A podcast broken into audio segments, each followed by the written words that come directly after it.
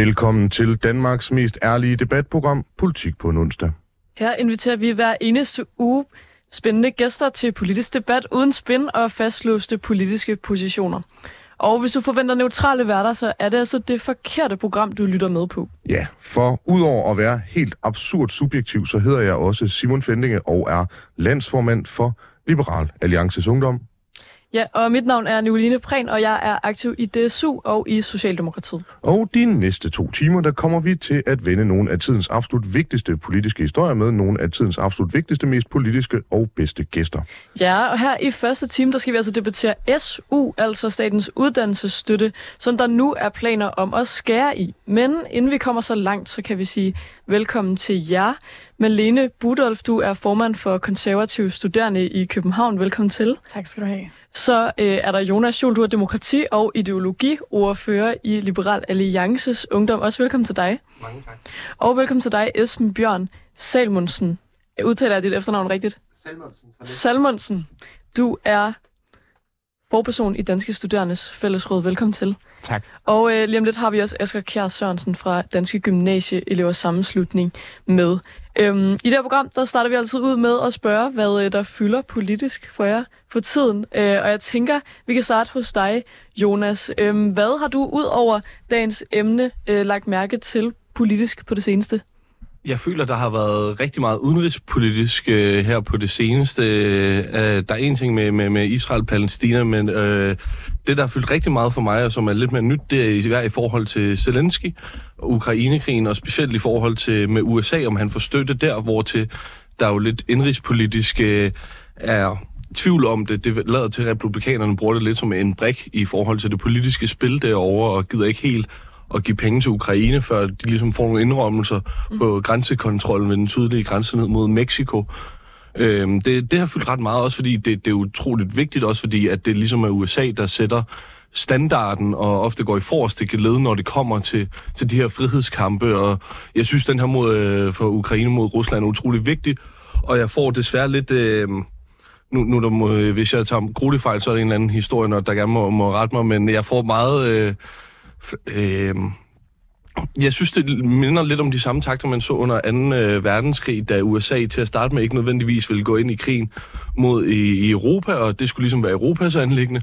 Det skulle USA ikke blande sig i, og det var faktisk, så vidt jeg mindes, også republikanen dengang, der ligesom lod, lade dem øh, kæmpe deres egen krig. Så skete der så Pearl Harbor. Jeg tvivler på, at, at Putin er dum nok til at bombe Pearl Harbor, øh, men... men øh, det, det, det er en ret vigtig situation, og jeg håber på, at USA får, og i hvert fald Joe Biden, øh, får øh, noget indflydelse igennem, og ligesom får sørget for at skabe noget god støtte til økonomisk til Ukraine. Og for lige at forstå det, så er det så fordi, du tænker, at USA har sådan et ekstraordinært ansvar øh, som en supermagt i verden, eller, eller handler det ligesom om, at du tænker, at de selv bliver ramt, og hele den vestlige verden bliver ramt på et tidspunkt?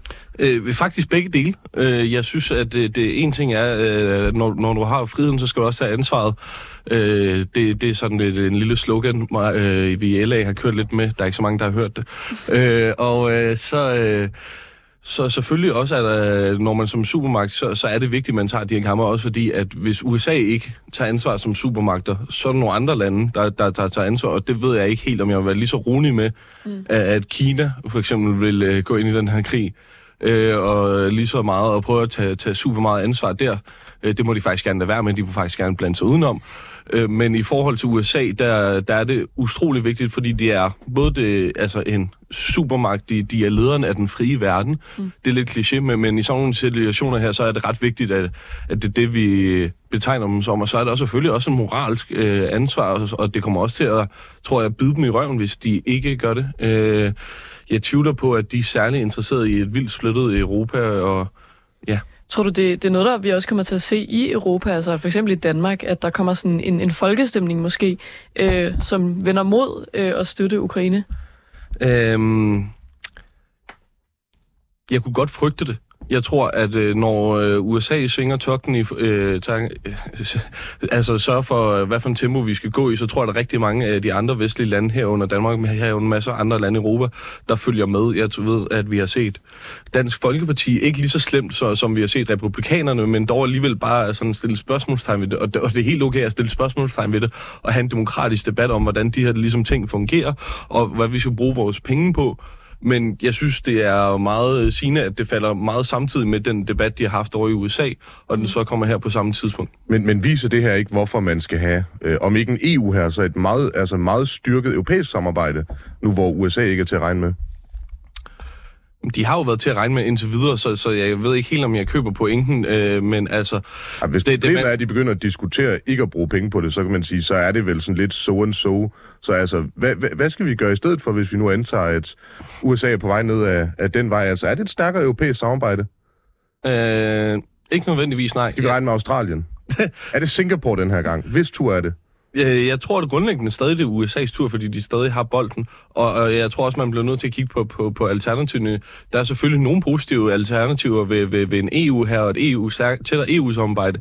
Men, men, men der er så altså negative ting, som vores eget selvstyre, vores egen her og, og utrolig mange andre ting, som, som vægter ufattelig meget i den anden retning fra min side af, for, for mit perspektiv. Så, så jeg kan godt købe pointen i, at det på nogle få parametre, og specifikt i det her tilfælde, er nogle fordele, men det ændrer ikke på, at der er ufattelig mange ulemper.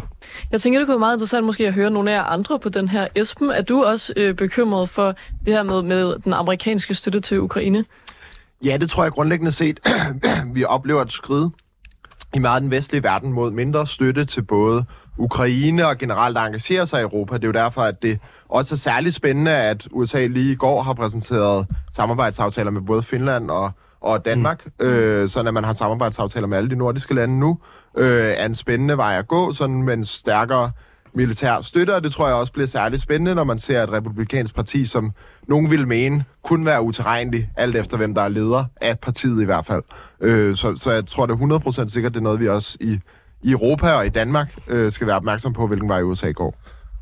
Og øh, Asger, nu vil jeg, øh, har ikke lyst til at tage røven på det, når du lige er kommet, øh, så du, du får lov til at lige blive suppleret ind i, i den kommende runde her. Marlene, altså, er du enig, eller skal vi bare defunde Ukraine? Har Anders Vistisen grundlæggende ret? Nej, jeg synes ikke, at, øh, at DF har, har ret i deres øh, udmeldinger, men som Jonas også sagde, så synes jeg, at det er så fint. Et ukontroversielt statement i et statsstøttet radio. At der, at der pågår en demokratisk debat om, øh, hvor det er, vi skal bruge vores penge. Øh, jeg kan stille mig øh, glad og tilfreds over, at vi jo i Danmark har, øh, har valgt at hæve vores forsvarsbudget, øh, og på den front er med til at sikre os selv øh, mod interventioner fra for eksempel den gode, ikke gode hedder det, herre, fra, øh, der sidder i Rusland. Mm. Øh, og, øh, og jeg synes egentlig, at øh, USA, ligesom alle os andre i Vesten, bærer et øh, alvorligt ansvar. Jeg synes, det er en kæmpe forlitterklæring, hvis øh, vi begynder at trække støtten til, til Ukraine, fordi det er en frihedskamp, og det er noget, som, øh, som hele Vesten bør, øh, bør sætte ind.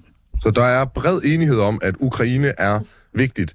Et, et, måske ikke den, den mest overraskende konklusion på den her runde. Indtil videre, så, så savner vi endnu at have en diskussion om Ukraine, hvor der er nogen, der tager det ledige standpunkt. Men det kan være, det kommer i det, i det nye år. Esben, hvad har fyldt for dig politisk den sidste uges tid? Jamen, altså, nu må jeg jo ikke sige SU, fordi det skal vi bruge resten af programmet på. Øh, så... Du må gerne sige SU, så går vi bare rigtig hurtigt videre. Ja, men, men hvad der ellers har fyldt, jeg synes, der er nogle spændende diskussioner om det københavnske byrum for tiden. Der var hele diskussionen om udeserveringer i København, som er ved at blive landet. Øh, og nu er der også øh, politikere i borgerrepræsentationen, der vil diskutere de mere eller mindre tysk importerede julemarkeder.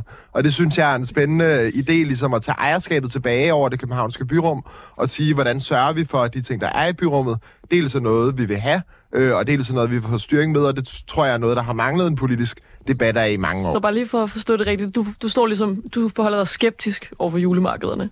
Ja, jeg, jeg forholder mig til, at det er en sund skepsis, der er i forhold til julemarkederne, eller i hvert fald en sund skepsis i forhold til at få noget andet ind på julemarkederne, end det, der er lige nu. Hvad, hvad vil du hellere have? Jamen, jeg tror, øh, en større grad af, af lidt mere danspræget traditioner, eller en højere grad af kunsthåndværkere, en højere grad af mere lokalt engagement i julemarkederne, fordi det jo netop er en tradition, der vokser ud af lokalsamfundet, men som ligesom er blevet overtaget af, at så kommer der nogle vogne op med spændende internationale ting, og det er godt, og det skal der være. Men for mange københavnere er min fornemmelse, at det er blevet lidt et overpriced turistmekka i stedet for et frirum for københavnerne. Altså, onde tunger, vi har hørt, der ikke er særlig meget. Det, vi gør til jul, der er sådan super dansk. Øh, men altså, kunsthåndværk eksempelvis, altså al respekt for kunsthåndværk, er, er problemet ikke, det, det vil folk ikke have, og der er måske ikke nogen grund til at oversvømme Højbroplads med ting, folk virkelig ikke har lyst til. Nej, det tror jeg grundlæggende set ikke. Jeg tror, problemet er lige Så nu... kan de lære at have lyst til det. Lige nu har vi lavet en tradition, som handler om at trække en hel masse turister til Danmark, og det er vi sikkert alle sammen glade for. Men jeg synes, vi også skal lave de øh, ting, vi har i byen. Ikke kun for dem, der kommer udefra, men også dem, der bor i byen, og dem, der er i byen. Og der tror jeg faktisk, vi skal trække for eksempel julemarkedet i en anden retning, hvis det skal lykkes. Ej, nu er jeg helt ked af, at vi ikke har taget en hel time til debat om øh, de københavnske julemarkeder. Det synes jeg Tag faktisk... byrummet tilbage, det lyder som... Er en dejlig altså, københavner, det Ja, men det, det, det lyder som sådan Casey og Gilly i, i sådan midt-tierne. Det er bare bombe over centrum. Det er, tag, tag det her tilbage. Ja. Kan jeg respektere 100% at du er, øh, altså, du er en del af bombe over centrum, Esben. Du er et, øh, et, et lidt unikt medlem relativt til Gilly og Casey, men jeg respekterer dig 100% for det. Asger, øh, hvad, hvad har fyldt for, for dig? Du, øh, du virker som en ekstremt travl mand, og det er jo altså hårdt at repræsentere gymnasieelever. De er jo så krævende, men det skal vi diskutere de sidste 40 minutter. Altså, hvad fylder for dig ellers? Oh, nu skal jeg lige tænke på, hvad der er overhovedet foregået ud over SU. Det, er et, øhm... Jo, Ikke altså... så meget. Nej, det er nemlig... Ej, der er sikkert foregået en hel del. Jo, altså, jeg, jeg tror, det er måske lige inden for, ikke den her uge, men, men ugen før, men øh, COP28, klimatopmødet. Mm. Det har været interessant, de diskussioner, der har været efter aftaleteksten ligesom kom, øh, i forhold til, man kan sige, om vi står, det er en brændende platform, klimakrisen osv. Der blev nødt til at ske en mega radikal ændring, kontra det der med, jamen, der er også bare sådan det mulige kunst, og alle har et mandat med hjemmefra, og er det så et godt resultat, eller er det et dårligt resultat? Altså hvis man holder det op mod det, der var nødvendigt, versus hvis man holder op mod det, der var muligt, får man lidt to forskellige svar. Øhm, så det synes jeg har været lidt en interessant diskussion at følge lidt med i på sidelinjen. Og hvor placerer du dig så? Fordi jeg tror også, jeg synes, det er ret dilemmafyldt, det der med, om man ligesom skal være tilfreds med, at man er nået lidt længere, eller om man skal være ærgerlig over, at det ikke blev lige så godt, som man måske havde håbet. Jamen, øh, jeg, jeg, jeg, synes, jeg, altså, jeg synes, fra dag til dag, jeg går fra det ene standpunkt til det andet, fordi den ene dag, så tænker jeg, wow, tænk, at man har fået dem til at skrive meget mere om klimakrisen, end de nogensinde har gjort før, og fået alle mulige oliestater med på overhovedet at anerkende det mm. som præmis. Kæmpe sejr. Men så kigger man i klimarapporterne og kigger alle mulige andre steder hos alle mulige eksperter, der bare siger, at det er jo stadig ikke nok, og det er det jo ikke, og de har jo ret. Mm. Så det er jo også bare svært at komme udenom, øh, og så, så, så det er jo ikke noget at få armene op over hovedet over. Så, så jeg synes faktisk, den er svær. Øh, jeg, jeg ved ikke, om jeg synes, det har været... Altså, jeg var ikke i det forhandlingslokale. Det har sikkert været svært. Øhm, men det er jo stadig ikke nok, kan man sige. Så det, jeg synes, ja. Jonas, du markerer, du kan lige få lov til at få en kommentar med på den her, før vi går videre til debatten. Ja, men jeg synes også, øh, jeg er meget enig i, at det nok har været meget svært at, at debattere og for, forhandle sig frem og tilbage, men øh, det, det er altså, hvis man ligesom skal putte det ind i dansk perspektiv, så svarer det nok til at sammenligne med regeringen. Altså man kan jo ligesom komme derind, og hvis man ikke vil altså, makke ret eller gøre ligesom de andre vil, jamen, så får man ikke noget indflydelse, og så kan man bare rejse hjem igen. Øh, og så kan du sørge for at få et lille kras i overfladen, og så kan du bagefter stå ude foran finansministeriet og brokke over det. Øh, men, men, men altså, det, det, det, Det er svært godt for stemningen, at du lige tilter klimakampen over på regeringen, øvrigt også er træls. Ja, ja. Øh, Synes, det er et dejligt budskab. Ja, tak, tak. Men altså, det... Jeg, Hvad kan du ellers ikke lide ved regeringen? Oh, op til flere ting. Op til Øh. flere ting. Alle, alle to ting. Er det, er det helligdagene? Øh, øh, ja, Er det top-top-skatten? Hvor meget, hvor meget, hvor meget tjener du så bare Det der med at afskaffe øh, Stor Bededag, synes jeg egentlig var en fin ting. Vi skal afskaffe alle øh, statslige, øh, hvad hedder det, religiøse helligdage. Vi skal adskille kikkersdag. Okay, og således opmuntret på lige at få sådan en rigtig dejlig liberal tække efter sådan en dosis pragmatisme, så springer vi til dagens debat.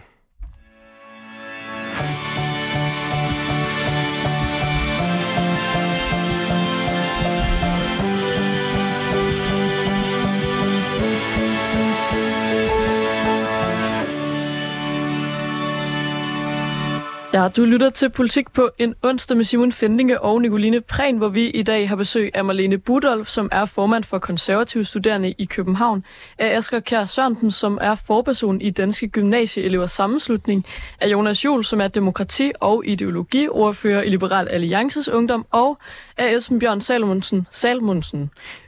ja, det, jeg har Salmonsen, tror jeg, vi er blevet enige Der er lidt udfordringer med det efternavn. I hvert fald Esben, som er forperson i Danske Studerendes Fællesråd. Fremadrettet Esben Bjørn. Det er dit nye medienavn. SVM-regeringen har i sit regeringsgrundlag fra sidste år skrevet, at den ønsker at fjerne det 6. SU-år. Nogle vil også mene, det er 6 for mange. Det betyder, at studerende i stedet for at kunne modtage uddannelsesstøtte i 6 år, vil kunne modtage SU nok til at gennemføre en kandidatuddannelse på normeret tid, som altså kun er en mislig 5 år. I SU-klip så svarer det til at gå fra 70 klip til 58 klip, hvis nogen af jer savnede matematik.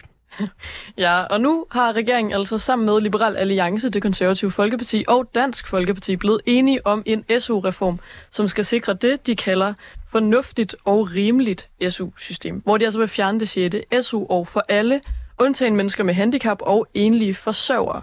Der kommer i stedet til at være mulighed for at søge om SU-tillægsklip øh, ved blandt andet sygdom, og så bliver det nemmere at optage slutlån op i op til to år. Og uddannelse- og forskningsminister Christina Elund, tidligere fra LA, nu fra Moderaterne, udtaler til Danmarks Radio om det økonomiske perspektiv i aftalen, og jeg citerer, i sparede S-udgifter er der et proveny på omkring 380 millioner, som vi mødes igen med de partier, vi arbejder videre med, og ser, hvordan vi kan anvende til gode formål. Citat slut. Ja, og fordi den nuværende SU-aftale er forligsbelagt, betyder det, at en fremtidig aftale om SU'en først vil kunne træde i kraft efter næste folketingsvalg, som senest skal afholdes i efteråret 2026. Så, så med mindre at et folketingsvalg altså bliver udskrevet før 2026, så vil en ny aftale om SU tidligst kunne øh, træde i kraft for studerende efter det. Ja, men er det problematisk at fjerne det 6. SU-år? Marlene Budolf, I konservative studerende, der er I noget overraskende enige med regeringen i, at det er en god idé. Din næstformand i konservative studerende København, Karoline Hårder, har blandt andet udtalt til Berlinske i oktober om den gratis SU, at, og jeg citerer, der er en slags privilegieblindhed blandt mange studerende. Citat slut. Marlene, Ja. uden at spørge dig ind til dine privilegier.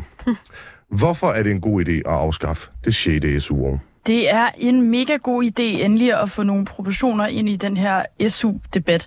Vi har i alt for mange år brugt flere penge på at understøtte de studerendes private forbrug ind på de egentlige uddannelser, som vi får penge for at gennemføre.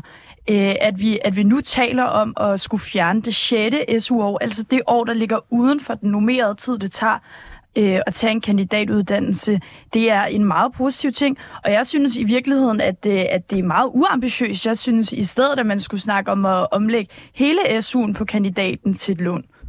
Og øh, nu, nu siger du det her med, at der er en skævvridning mellem, hvad man bruger på forbrug og på uddannelser.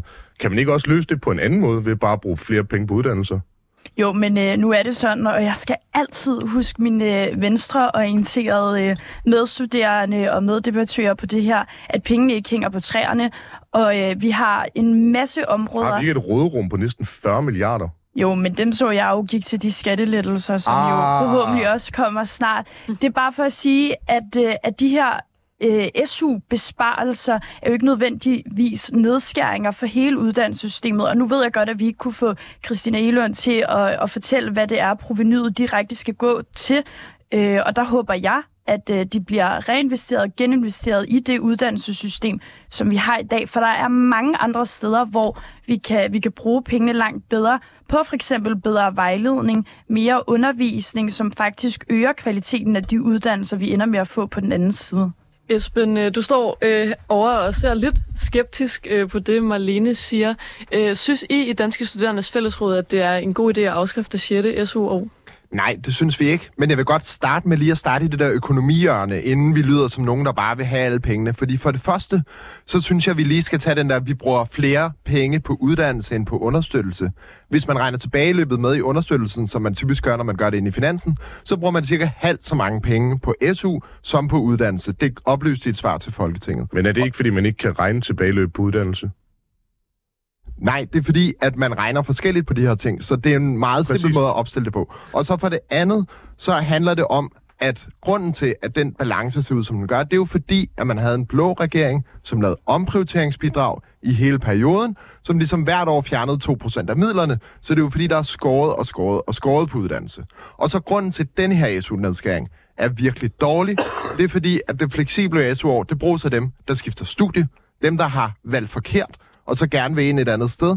Det bruges af dem, der snubler undervejs i deres studie. Det kan være, at man dumper kvantemekanik 2, og derfor bliver nødt til at udsætte sit studie, øh, og bliver forsinket af den grund. Det synes jeg, der skal være plads til. Og så rammer den generelt dem, lige de studerende, lige når de har det allersværeste i vores uddannelsessystem, lige når man er i tvivl om, man hører fagligt til, lige når man er i tvivl, om man kan øh, det, man egentlig skal kunne. Og der synes jeg, det er netop der, man allermest har brug for SU'en. Det er der, man har brug for at vide, at man har en støtte til at komme igennem, at man har en støtte til også at betale sin husleje næste måned. Malene? Det vil jeg gerne lige anfægte. Altså, nu, hvad var det, du sagde, Esme, at det rammer dem, der øh, står og mest i tvivl, om de hører fagligt til. Hvis man er i tvivl på femte år af sin lange videregående uddannelse om, hvorvidt man hører fagligt til, så skal man enten bare øh, gennemføre det, fordi så er du næsten i mål, eller også så skulle man måske slet ikke have brugt fem år på at være der. Men, men Marlene, man kan vel godt altså, blive fagligt i tvivl tidligere på uddannelsen. Altså ens normering er vel en konsekvens af beslutninger truffet alle fem år. Det er vel ikke folk, der sidder og skriver specialer og tænker, ah, hvis jeg skal nå til Malaga, så kan vi godt vente et halvt år. Eller hvad? Der er jo heller ikke nogen, der har sagt, at den her aftale gør det fuldstændig ulovligt øh, at, at tage et, øh, et nyt uddannelsesvalg eller snuble. Der er, ikke, der er ikke nogen, der har sagt, det kan du ikke gøre længere. Vi siger bare, at øh, det 6. SU-år det bliver fjernet, så du har fem år med gratis SU. Verdens allerhøjeste SU. Stadig meget generøst, vil jeg mene. Øh, og hvis, hvis du snubler undervejs og mangler et halvt års SU-klip, så har du meget gunstige låneforhold til at kunne optage SU øh, den resterende tid af din uddannelse. Og Asker, nu repræsenterer du jo så det, dem, der er øh, marginalt yngre end øh, de universitetsstuderende, og, og marginalt øh, mindre velhavende end de konservative studerende. Hvad, hvor står I på, på SU'en? Vi mener også, det er en rigtig dårlig idé at fjerne det her fleksible SU, og det gør vi, fordi at os, der står over for et uddannelsesvalg, vi bliver nødt til at vide, at der er plads til også at vælge forkert. Og der er plads til, at man godt skal skifte studie, uden at det betyder, at man skal sætte sig i gæld og starte sit arbejdsliv med at skulle betale en gæld af, man har fået i sin studietid. Det er vigtigt for, at vi kan træffe et øh, uddannelsesvalg med ro i maven, og også for, at vi kan orientere os lidt bredere i uddannelsessystemet og træffe nogle af de valg, der måske ikke virker som de sikre. Og det har vi brug for, hvis vi skal få øh, hænder nok og hoveder nok til alle de professioner, hvor der mangler mennesker lige nu. Men når, nu snakker du om, at det er problematisk at gæld. Øh, Jeg ved ikke, om du er opmærksom på det, men langt største af danske huse er købt gennem øh, en ret voldsom øh, kredit. Mm. Altså, er, er det ikke bare et livsvilkår for at kunne finansiere fremtidigt forbrug eller fremtidige investeringer, at man må optage gæld? Jamen, jeg, sy- jeg synes ikke, du kan sammenligne og købe noget, der koster 2 millioner kroner, og så låne 2 millioner kroner, og så sælge det igen for 2 millioner kroner og betale gælden af. Altså, det, et SU-lån er jo forbrugslån, som, som du bruger på dine leveomkostninger, på at spise mad og betale husleje. Det er jo ikke penge, som du så kan... Øh, du kan ikke sælge Men, men det er vel forudsætningen for at kunne senere. gå på en uddannelse, og dermed er det vel også en investering. Jeg forstår jer som, at SU'en er en forudsætning for, for rigtig mange at kunne gennemføre en uddannelse. Ja, det er det jo. Så især er det vel også en investering, eller hvad? Jamen, det er jo en investering, som samfundet får rigtig godt af. Der er ikke skat på boligindtægter, så derfor skal man jo ikke have et øh, statsfinansieret Det er for også godt for staten, at folk har et sted at bo. Nå jo jo, men, det, men rent økonomisk set, så kan man sige, SU-systemet har sikret, at alle har kunne få en uddannelse lige meget, hvad for en baggrund man kom fra. Mm. Og det har gjort, at Danmark i dag er et af de mest veluddannede samfund i hele verden. Det har været en kanon succes, og det er det, man nu går ind og piller ved og siger, at du må faktisk kun vælge om, hvis du har de økonomiske midler til selv at kunne betale for det. Malene, kan du ikke være nervøs for det, som Asger præsenterer her, at øh, noget af det, man har sikret med øh, SU'en jo netop er, at øh, der måske er en øget social mobilitet, at folk kan tage en uddannelse, selvom de ikke kommer fra en rig eller en akademisk familie? Jo, og, øh, og, og så er det jo også dejligt, at uh, samtlige nyeste analyser viser, at, øh, at det her, den fjernelse af det fleksible SU-år, som I kalder det, ikke vil have nogen betydelig eller mærkværdig indflydelse på den sociale mobilitet. Og så må jeg også bare sige, at hvis vi absolut skal tale social skævhed i forbindelse med SU, så, så lad os lige smide den op i helikopterperspektiv og, og tale om den måde, vi egentlig har indrettet SU-systemet på. For for mig at se, er det egentlig den mest socialt skæve offentlige ydelse, der bliver givet. Vi tager altså for dem, der har allermindst i samfundet og omfordeler til dem, der kommer til at tjene mest på den lange bane. Hvorfor tager vi for dem, der har allermindst? Det er sådan, omfordelingssystemet i Danmark fungerer, når vi alle sammen indbetaler vores skatter, og de så bliver Er det dem, der har allermindst, der betaler mest skat? Nej, de betaler ikke mest skat, men de betaler en progressiv Så skat. tager vi vel ikke fra dem, der har allermindst. Men, men, men Vi men tager i jo et stadig fra progressivt nogen- skattesystem er det vel dem, der tjener mindst, der betaler den, la- den laveste andel af deres indkomst i skat. Vi tager stadig fra nogen, der tjener mindre end det, vi selv kommer til at tjene, og beder dem om at finansiere vores private forbrug igennem fem år, og nu vil man så gerne have et- det 6. SU-år Kan vi ikke med. bare løse det her med et meget mere progressivt skattesystem? Det er vel løsningen på det, du står og præsenterer, den problematik? Nej, jeg tror i virkeligheden løsningen er, øh, som der også blev diskuteret lige før, at, øh, at få de studerende til at indse, at, øh, at tage en uddannelse er altså en investering i ens eget, egen fremtid. Og nu stod vi her og talte om huskøb før og, og lån. Og øh, Asger, der var du lidt øh, tilbageholden med at sige, at det at tage SU-lån er det samme som at investere i et hus, fordi du kan jo ikke sælge øh, din uddannelse bagefter og tjene 2 millioner kroner på det. Jo, det kan du faktisk godt, for du tager en lang videregående uddannelse, og så kommer du ud på arbejdsmarkedet og tjener nogle af de allerhøjeste øh, indkomster, vi har i Danmark. Ja, men man kan altså ikke betale husleje med penge, man kommer til måske til at tjene om 20 år, eller betale for sit madbudget Og med det- penge, man måske kommer til at tjene om 20 år. Og det er Det, meget... hvis man skal sikre, at alle kan tage en uddannelse, så skal man også sikre, at alle kan betale for de øh, leveomkostninger, der må være under at tage en uddannelse. Og derfor er det jo så godt, at man også kigger ind i at gøre SU-lånene mere gunstige for dem, der så har brug for det 6. SU-år. Vi alle sammen kommer til at have de samme lige muligheder for at optage gunstige SU-lån. Men, Kan det, kan men, det ikke være en løsning, at man laver SU-lån, der giver bedre mening, Esben? Jamen, jeg vil bare sige, det er forkert, det du siger med, at man gør SU-lånene mere gunstige i den her reform. Det gør man ikke, det ændrer man ikke på. Bare lige for at få fakta på plads. Det, det føler altid er godt. Nej, det gør man ikke. Man giver mulighed for, at man kan få det samme tid. Øh, altså man kan få syv års øh, slutlån plus SU som for nuværende. Bare lige for at få perspektiverne på plads. Jeg synes virkelig, vi skal holde fast i i den her debat, at det ikke bare er universitetsstuderende, som bruger det her fleksible SU-år. Det er også folk, der læser til lærer. Det er folk, der øh, skal være sygeplejersker. Det er alle mulige. Det, ha- det her handler om fleksibiliteten i vores uddannelsessystem. Hvordan får vi vores uddannelsessystem til at hænge sammen? Og hvordan får vi vores uddannelsessystem til at hænge sammen for dem, der ikke nødvendigvis går den lige vej? Og øh, bare som indskudt bemærkning, bare så vi alle sammen med som CBS'er med speciale i finansiering, så kan jeg sige, at investeringer ofte bliver målt på, at du bruger nogle penge, tager et lån for eksempel, og så får du det, der hedder et positivt cashflow, eller på dansk pengestrøm, fremadrettet, bare så vi alle sammen er helt med på, hvad definitionen af en investering er. Hvis det, det, det ikke var definitionen af en investering, så har jeg spildt de sidste seks år af mit liv. Jonas Jul, du har jo ikke sagt noget indtil videre. Du står helt tavst over ånden. I har heller ikke ladet mig få ordet endnu.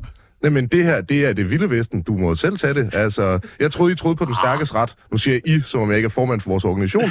Men, Jonas, jeg forestiller mig, at du er helt tosset med SU Øh, og lån. Men, al- altså privat er jeg da utrolig glad for, for SU. Det tror jeg, alle studerende er. Hvem vil, øh, er, er dumme nok til at sige ja til, til gratis penge? Øh, Altså det er jo også, øh, når altså, studerende bliver spurgt, vil, vil du gerne have mindre eller mere i SU, så siger de alle sammen ja. Mm. Men det betyder jo ikke nødvendigvis, at mere SU eller den SU, vi har nu, er, en- er en positiv eller en god ting. Man bliver nødt til at se det fra det større perspektiv. Grundlæggende set, så, så mener jeg ikke, at SU på kandidaten er er sær, særlig moralsk, hvis jeg skal være helt ærlig. Jeg synes ikke, at det er retfærdigt, at, at folk, der kommer til bagefter at have taget en kandidat med al sandsynlighed til at tjene rigtig mange penge, når de går ned og ligesom, altså her i weekenden, der var jeg til nogle julefrokost med mine venner. Jeg skulle ned og købe en masse bajer. Øh, jeg læser finansøkonom, øh, og jeg ved, at øh, når jeg kommer bagefter, ud efter, så, så er jeg ret sikker på at få et øh, okay job, øh, der kan tjene okay penge. Og øh, der gik jeg ned og købte nogle masse bajer, købte ned og købte to sixpacks, og dem betalte jeg med min SU-penge. Og hvordan har jeg fået min SU-penge? Jo, det var hende, der sad bag kassen, som har altså sådan et rigtigt job i modsat mig, mm. der bare studerer, og øh, så var det jo hendes skattebetalte penge, der finansierede min SU-øl. Det synes jeg ikke er særlig moralsk rigtigt. Nu tillod jeg mig lige at gå økonom på den tidligere. Det vil jeg altså også gøre øh, nu. Der er noget, der hedder money is fungible. Altså, kunne man ikke argumentere for, at de penge, du bruger til at betale din bajer, det er de penge, du tjener på dit fritidsjob, i dit studiejob, om man vil. Altså, at for langt de fleste mennesker, så går deres SU til at finansiere nogle basale udgifter. Altså, nogle af de der... Nogen vil kalde det frøns, andre vil kalde det bolig og mad og sådan nogle ting. Forsikring er også meget ja. fedt at have.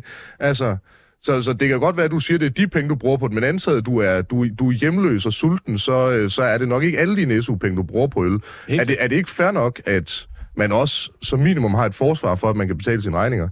Jo, men det er derfor, det er godt, at man stadig har muligheden for at kunne tage et SU-lån og have et job. Øh, Det, det, det er også vigtigt at understrege, at man, man kan godt have et job sa- samtidig med, at Danske man går i studerende er skole. ekstremt stressede. Tror du, det er godt, at folk skal tvinges til at have et arbejde? Øh, Det er ikke så, øh, grundlæggende set, så mener jeg ikke, at de to ting har noget med hinanden at gøre. Jeg mener ikke, at mistrivsel er en øh, forudsætning Men du for... anerkender stress, ikke? Jo, trods alt. Okay. Trods alt. Men, men, men jeg tror faktisk på til dels, at det at rent faktisk have et job, specielt hvis det er et studierelevant job, måske kunne hjælpe på ens mistrivsel i forhold til at give noget mening, i forhold til det teori, man lærer på studiet, Men Jonas, faktisk der er ind i noget praktisk, og rent faktisk sørge for, at det her det rent faktisk er noget positivt, og så finder man måske også hurtigere ud af, om det er det her, man rent faktisk vil arbejde med. Og hvis man så vælger forkert, jamen så er det jo helt okay, fordi så har du tjent dine egne penge, og kan du starte forfra igen. Jo, jo, men man kan sige, et studie skulle jo gerne være en fuldtidsbeskæftigelse. Der er alligevel rigtig, rigtig mange studerende, der har et job mm. siden af. Det er svært at Smukt, tjene, og tillykke tjene, til de studerende. Det er svært Det er at tjene penge nok til både at kunne betale sin husleje og leve, ikke? Så det er ligesom, det er derfor... Jo, Oliepriserne er, vil mm. måske også falde, hvis man fjernede alt SU'en i København, i hvert fald på Her er jeg simpelthen lige nødt til. Igen, der går vi simpelthen økonom på det. det er, jeg er åbenbart den, den eneste, som har noget, der bare minder om en uddannelse inden for det. Jeg tror ikke, at det er de studerende, som Nej, holder priserne på københavnsk øh, ejendom sådan Mm. tonser meget i vejret, Ja. hvis vi nu skal være, være helt færdige. Det er godt nok svært at købe en villa-lejlighed på, på en SU, har jeg hørt. Marlene, du står derovre og markerer i, hvad Ja, jeg men jeg forestiller blev mig bare er lidt stor enhed. provokeret, Findinge, fordi jeg læser også statskundskab, ikke? Så lidt økonomisk... Øh, Ah ja, det, Ja, kan det har jeg jo, økonomisk. Nej, men det er bare lige, fucking avislæsning. det er bare lige for... Jeg har også været i ungdomspolitik, men altså, det tror jeg ikke, skal, kandidater er. hvis vi skal blive i, i, i det økonomiske, så, så er det bare lige vigtigt igen at pointere, at vi, sådan, vi fjerner jo ikke fuldstændig muligheden for, at øh, os danske studerende kan få understøttet vores private forbrug og have penge til øh, husleje og mad og forsikringer og hvad der ellers måtte være. Altså muligheden foreligger stadig. Man skal bare selv optage et lån, hvis man har brug for det. Hvis man ikke har et job, der dækker. Og bare lige for at sætte det i perspektiv, så lavede Dansk Erhverv for nylig en undersøgelse, der viste, hvor de regnede på en omlægning af SU'en på kandidaten, der viste, at en omlægning af SU'en på kandidaten vil føre til det, der svarer til cirka 5% i promille i ændret øh, indkomst for dem, der tager en lang videregående uddannelse. Det er altså ikke særlig meget, så jeg tror, vi skal, vi skal gøre op med den her tankegang om, at, at hvis vi fjerner, og nu er det jo endda kun det 6. SU-år, så det, der ligger uden for den normerede tid, som i forvejen er et kæmpe privilegie at få gratis SU, altså andre folks tjente penge, får man berettiget, selvom man går over den normerede tid, som det tager. Så sådan, der er nogle proportioner igen, som vi mangler at få ind i den her debat. Men er det ikke også... Altså, nu hører jeg også både øh, Asger og Esben også øh, altså, adressere et risikoelement i det her. Mm. Øh, og et risiko i parentes mærke også kan være stressende og sådan nogle ting. Øh, det er jo naturen af risiko. Vil det her ikke alt andet lige øge risikoen for studerende? Altså, det er... Problemet er vel også i vid udstrækning, apropos noget social mobilitet, at de folk, som kan tillade sig at tage risiko ved for eksempel at tage større lån, det er folk, hvis forældre har råd til at subsidiere dem på et eller andet tidspunkt. Altså hvis man er fra altså Dølle Fjelle Muse med to kontanthjælpsforældre, så er det jo nok sjældent dem, som har råd til at sige, ah, okay, den her måned, homeboy, der har vi dig. Eller hvad? Ja, altså hvis man kigger ind i, øh, hvem det er, øh, altså hvilke slags familier øh, det er, man kommer fra, der tager det her 6. SU-år, som er det, man snakker om at fjerne her, øh, så, så er det en ret ligelig fordeling i forhold til, øh, hvilken familie man kommer fra. Så jeg vil sige, at det er et ret godt argument for øh, at sige, at øh, hvis man fjerner det 6. SU-år, så går det lige meget ud over øh, både indkomstgruppe A, B, C, D og hvad man ellers ville kalde det. Men man kan sige, at det, der før var en pointe over fra, øh, og fra øh, og Esben, er vel også det her med, at det er muligheden for at skifte. Og man kan læse for eksempel i Politiken et interview med 24-årige Anton, der startede på historie på KU, øh, ligesom indså, at han ville måske blive en middelmodig historiker, hvis han fortsatte der, efter han havde gået der et år, og skifter så over på læreruddannelsen. Øhm, og han siger ligesom, det ville han ikke have gjort, hvis han havde vidst, at, at der ikke var mulighed for at få det, det ekstra års øh, SU, og dermed få SU hele øh, sin læreruddannelse, som han nu tager nok, bliver en, en god lærer, siger han selv i hvert fald, bedre, mm. end han ville være blevet øh, historiker. Altså, er der ikke en, en risiko i det, at vi ligesom øh, vi risikerer, at der er nogle mennesker, der tager en uddannelse, der er forkert for dem, øh, og ikke tør skifte over, for eksempel en retning, som jo der nok trods alt er brug for flere folkeskolelærere, end der er brug for historikere eksempelvis? Jo, jeg vil sige, øh, først og fremmest, så er der i virkeligheden to perspektiver i det her. Fordi et, igen, øh, det, det bliver ikke ulovligt gjort, det bliver ikke kriminaliseret, at, øh, at man tager øh, et, øh, et andet uddannelsesvalg, når man, er, når man først er påbegyndt på et studie. Mm. Og, og den mulighed skal stadig være der, og den kommer også til at være der, selvom man afskaffer det 6. SU-år. Og den anden ting er, at Hvis det koster synes- dig 200.000 relativt til 0 kroner, så bliver det vel også. Det Ja. bliver ikke forbudt, men det bliver jo alt andet lige svært. Det Men- er heller ikke forbudt at tage på stadion. Hvis en billet koster en milliard, så bliver det bare svært for mange også almindelige dødelige, som måske kun har en halv eller tre kvart milliard. Jeg ved ikke hvorfor, men jeg er åbenbart en af de meget få øh, unge danske studerende i dagens Danmark, der, der godt kan se, at, øh, at man ikke kommer igennem livet uden at tage risici. Altså sådan, det, det er simpelthen en erklæring, at vi bliver ved med som samfund at fortælle os unge mennesker, at, øh, at man kommer igennem livet uden at begå fejl og uden at skulle tage konsekvenser af de fejl, man så, øh, at man så tager. Altså man bliver nødt til på et eller andet tidspunkt at gøre sig de her overvejelser, og det må for min skyld gerne komme længe inden man tager det uddannelsesvalg. Øh, det kan det her, både øh, fjernelsen af afskaffelsen af det 6. SU-år og en eventuel omlægning af SU'en på kandidatens lån, kan jo også være med til at gøre den enkelte studerende mere bevidst om, hvad det er for nogle uddannelsesvalg, man træffer, og gøre sig nogle overvejelser om, hvorvidt øh, man et gerne vil ende ud som historiker, og to, om der er øh, arbejde til en, når man kommer ud på den anden side. Og det synes jeg ikke, der er noget galt i. Asger, du repræsenterer jo gymnasieeleverne og dem, der står om nogle år skal vælge uddannelse. Har Malene ikke en pointe i her, at man måske øh, bliver mere bevidst om at tage det rigtige valg fra starten, hvis man ligesom ved, man kun har fem års SU? Men, men, men, men jeg synes, det, det er et falsk argument at sige, at, at vi fjerner det fleksible SU-år for at opdrage på ungdommen eller et eller andet, for at skabe en eller anden mere mental bevidsthed om sine valg osv. Valg har konsekvenser, det har de allerede i dag. Jeg tror da ikke, Anton der, han, øh, han ville da sikkert gerne have startet på læreruddannelsen øh, med det samme, og så have, have, have brugt sin tid der, hvor han synes, øh, han, han var god til det. Øh, men det her handler jo ikke bare om altså, unge mennesker, hvordan vi går og har det. Det handler jo faktisk også om, at Anton han repræsenterer 34 procent af dem, der går på læreruddannelsen. 34 procent, en tredjedel af dem, der går der, de har en anden uddannelseserfaring med i bagagen. Og så kan det godt være, at man skal, om så må man jo gøre op med sig selv, om så man, man så vil skifte eller ej. Fint, hvis man så gør op. Jeg vil ikke pådrage mig en gæld. Så står vi og mangler en tredjedel af dem, der er på læreruddannelsen. At, altså, er det en konsekvens, man gerne vil have? Jamen, så kan vi jo så spørge os selv, hvorfor vi som samfund har fået bildt os unge mennesker ind, at man ikke vil være villig til at tage konsekvensen af de Men fejlagtigheder, er det ikke, man jeg, foretager jeg, jeg, jeg tænker, jeg står over for et uddannelsesvalg. Ja. Jeg, hvis jeg får at vide, at jeg kan gå på den her uddannelse, hvor jeg så øh, Hvad, hvad vil ikke du skal gerne sætte mig læse? igen. Bare ren nysgerrighed. Jeg overvejer faktisk at læse det lærer. ja. Og, og Men hvad- bare, bare, bare så øh, igen et tankeeksperiment for, for at forstå. Mm. Øh, er du villig til at optage gæld for at altså, kunne leve lidt bedre, når du læser til lærer eksempelvis? Nej, ikke hvis jeg kan gå på en anden uddannelse, for jeg så ikke skal op til gæld. Altså, det, er det er jo dumt at lave nogle sådan økonomiske incitamenter for, at man skal gå på den ene uddannelse ud fra den anden. For eksempel, Rasmus Stocklund, han sad i Deadline i går helt stolt og fortalte om, hvordan at med den her form, så vil man jo stadig have et SU-år til at skifte fra for eksempel at læse dansk på universitetet til at blive folkeskolelærer, hvor man så underviser i dansk. Så har du, det ene tager fem år, det andet tager fire år, så du kan sagtens lave det skifte. Men øh, hvis man gør det inden for et år selvfølgelig.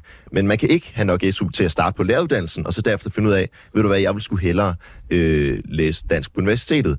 Hvad, hvad betyder det? Det betyder, at når jeg står, og alle gymnasieelever, alle mine øh, medstuderende osv., står over for et uddannelsesvalg og kan se, Herover har vi det sikre valg, det er universitetet, der kan du altid skifte over.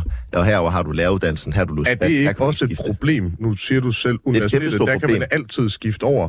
Er, er det, altså, hvor... Jeg har ikke tal på det her, men jeg forestiller mig, at det er væsentligt hyppigere, at folk skifter fra universitetet til læreruddannelsen, end den anden vej.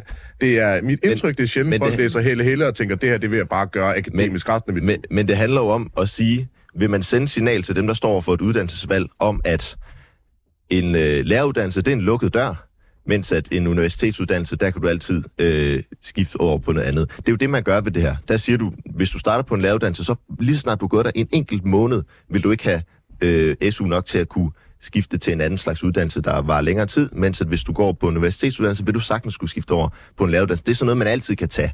Altså, er, er det det, man gerne vil signalere, at øh, en universitetsuddannelse, det, den er fuld af muligheder? Er det, er det det, du føler, dør? de gør nu? At det, Det er jo det, man gør. Det så- at læreruddannelsen, det, det bare er... Det sad Rasmus Stoklund stadig stolt og proklameret i går i Deadline, at man kan sagtens skifte over fra en universitetsuddannelse til en læreruddannelse. Det er intet problem, men hvis man først er startet på en læreruddannelse, så fanger bordet. Vi ved, at det her med åbne døre og muligheder, det er noget, der betyder noget for vores uddannelsesvalg. Nu fjerner man mulighederne for at, at vælge forkert eller læse videre, hvis man starter på en læreruddannelse, eller altså alle professionsuddannelser frem for en universitetsbachelor. Men, men for, for nu at vende tilbage til det argument, Marlene også har præsenteret et par omgang, altså det lukker vel ikke døren. Hele, hele pointen er vel, hvis man gerne vil skifte til folkeskolelærer, hvor øh, lønnen i øvrigt er ganske nydelig, jeg mener, den er en 7-38.000, øh, op til 40.000, cirka deromkring. Du kan så betale i forbrug, altså gennem lån, lad os sige rundt tal, øh, 150.000 ekstra, og det er endda, så lever du med mig også som grever og baroner, og det er uden at have et fritidsjob ved siden af. Det kan du godt betale tilbage ret hurtigt. Er det så ikke et spørgsmål om, at så vil man det bare reelt ikke nok? Mm. Men, men, men det er jo, altså, du bliver ved med at vende tilbage til det, men det bliver jo ikke ulovligt, det bliver jo ikke umuligt. Man kan godt skifte, hvis Man må er... Ja, godt ja. gøre ting sværere. Men hvorfor vil man gøre ting svære, hvis man... Er det, vil man da gerne, skal det være svært at blive lærer? Vil man gerne have færre læreruddannelser? Det tror jeg ikke, man vil. Det Det tror jeg ikke, det sværere det, at blive lærer.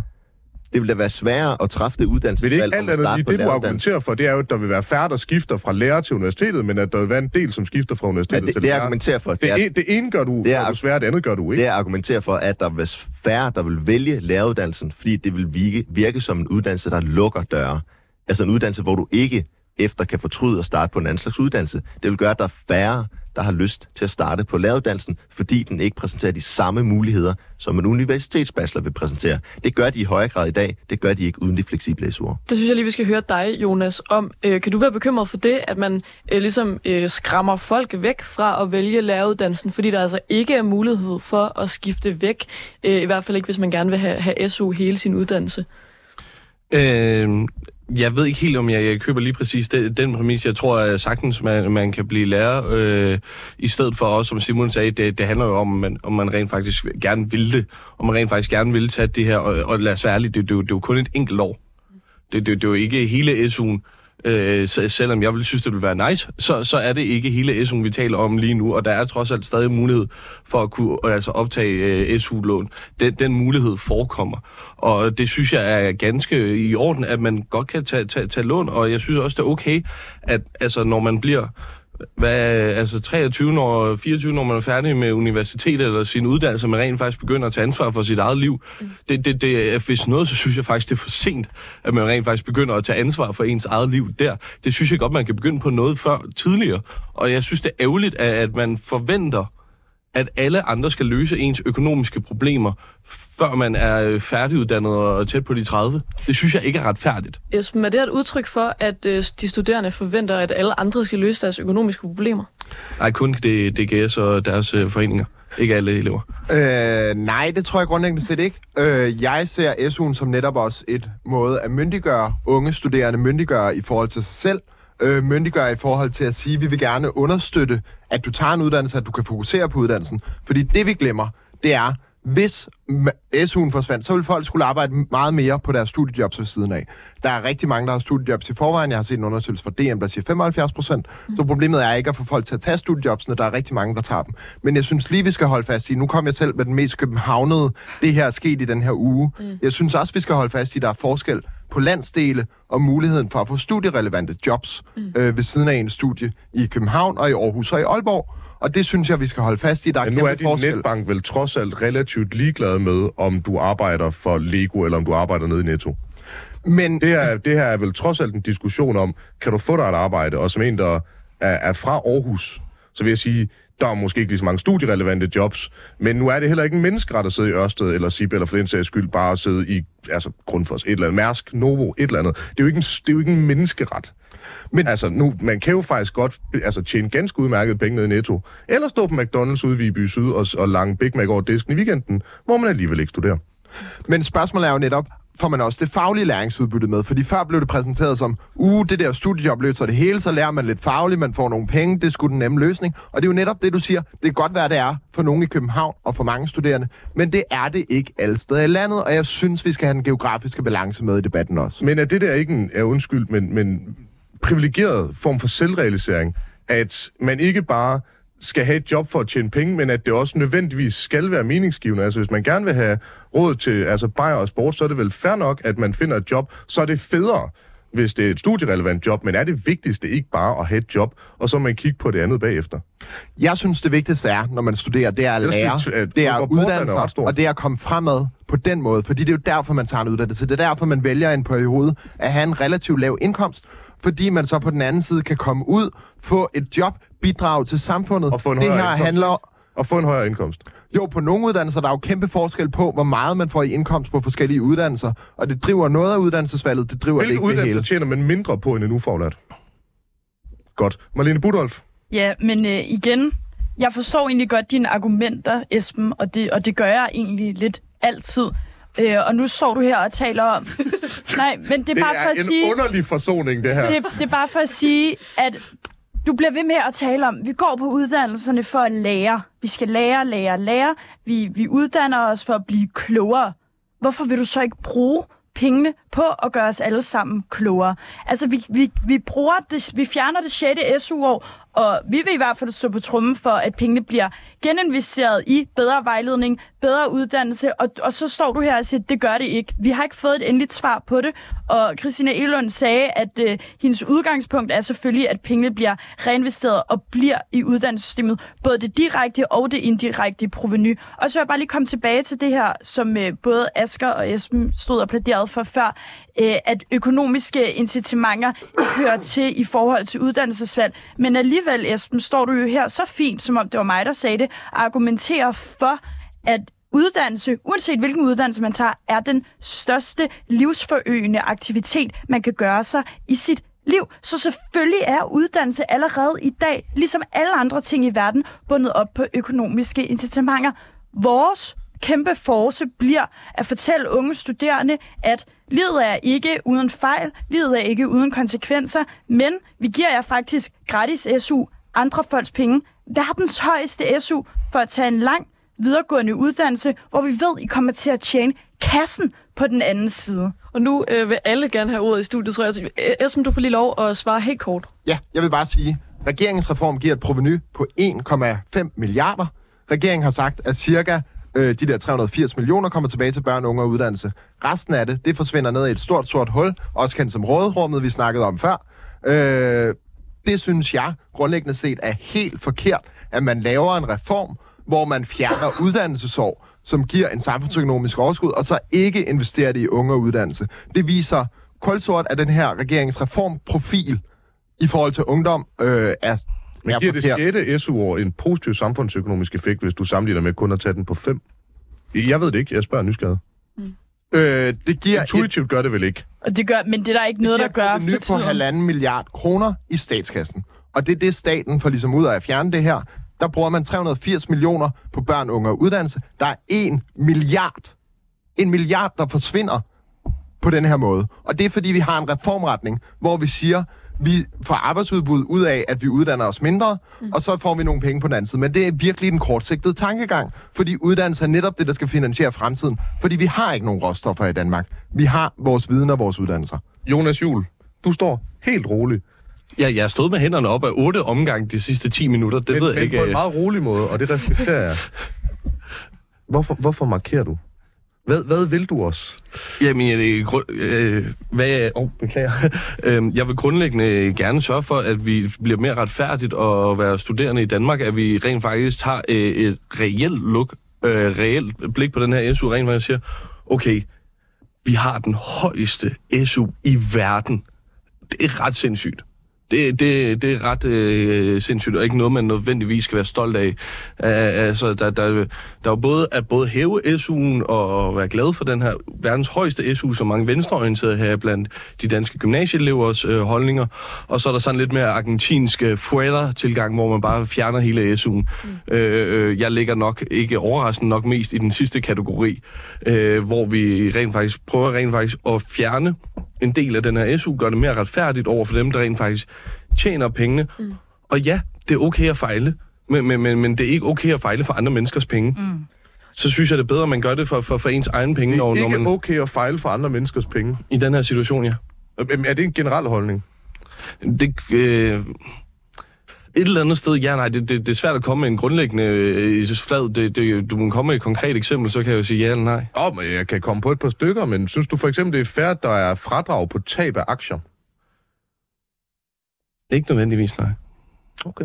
Okay, nu bliver det lidt et sidespor. Bare. Jeg synes, vi skal have Asger fra DGS på banen. Dine øh, medlemmer, som er gymnasieelever, de får jo SU. Øhm, vi hører fra øh, både Marlene og fra Jonas, at de gerne vil faktisk omlægge hele, altså alt SU'en fra kandidaten til et lån. De vil gå endnu længere end det, regeringen præsenterer nu. Asger, kan man ikke i en eller anden grad sige, at det, som øh, regeringen nu vil, det er lidt et kompromis? Øhm, dine medlemmer, de får fortsat deres SU, men får fortsat SU de fem år, som det normalt tager at tage en universitetsuddannelse. Og vi går ikke så langt, som Marlene og Jonas blandt andet vil gå. Jamen, så længe der er nogen, der synes, der er noget mere ekstremt, så vil det jo altid virke som kompromis. Men jeg vil gerne lige kommentere lidt på den, øh, den, den øh, altså holdning, du kom med, at det er vigtigt, at man skal investere i uddannelse. Øh, og, og ja, det er da rigtigt, efter man nu har høvlet milliarder, milliarder, milliarder af uddannelsessektoren gennem lang årrække med omprioriteringsbidrag, så er det jo klart, at der mangler nogle penge derude. Men hvorfor er det, at man skal skære i ungdommen for, invest- for at investere i uddannelserne? Det er som om, at, at, at unge mennesker, det er det eneste område, hvor den her logik gælder. At man kun kan investere i uddannelser, hvis man samtidig skærer i unges levegrundlag. Det er jo ikke fordi, at du ældre siger... mennesker vil være ked af, det, Ja, siger. det tror jeg også. Jamen, Omprioriteringsbidraget blev netop kaldt grønhøsterbesparelse, fordi det dækker ret bredt i samfundet. Ja. ja, det er det, men ja, jamen, du siger, vi skal blive nødt til at skære på SU'en for at kunne investere i uddannelse. Ja.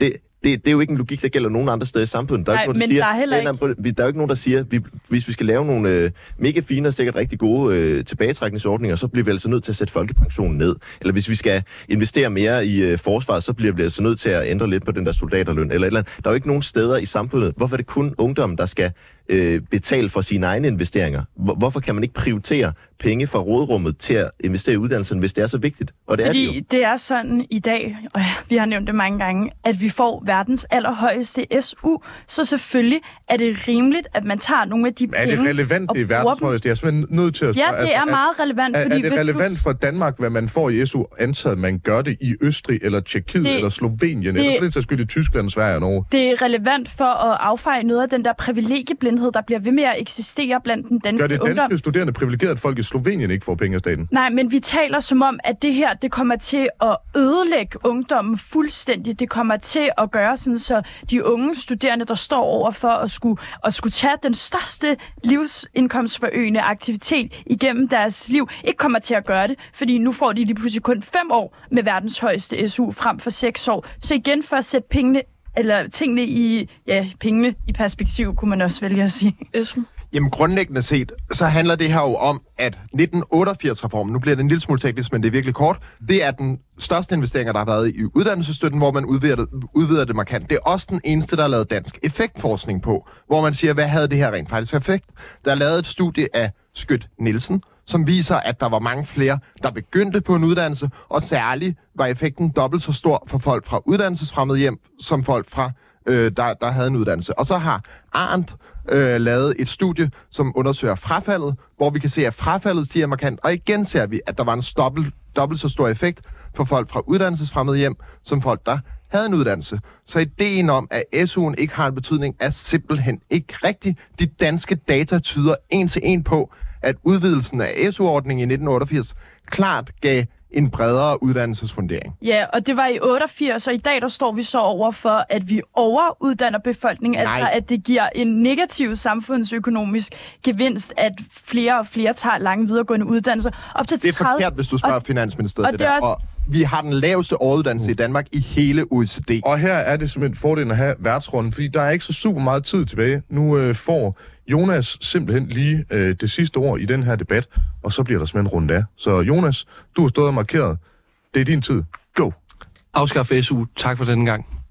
Det var meget kortere, end jeg havde regnet med, så øh, nu er der simpelthen lige frit slag på... Øh, Nej, nej, nej, okay, okay, okay. Hvis, jeg, hvis, det betyder, at jeg giver ordet videre, så, så, så, øh, så, så, så kan du... Øh, nej, Du kan jeg, for jeg, eksempel også bare sige så 71 gange, så forlænger du i hvert fald din. Så, Du har 10 sekunder.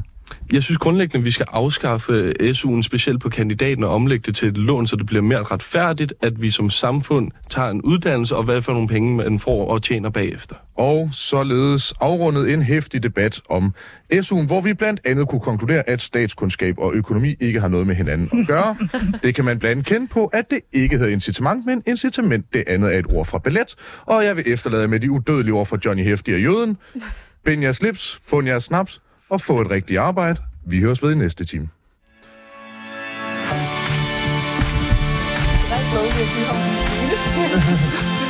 Ja, der er stort set ikke noget ord. Det er faktisk lidt dårligt vildt over. Nej, I var virkelig gode. Ja, det er pisse godt. Bare lidt, lidt, lidt.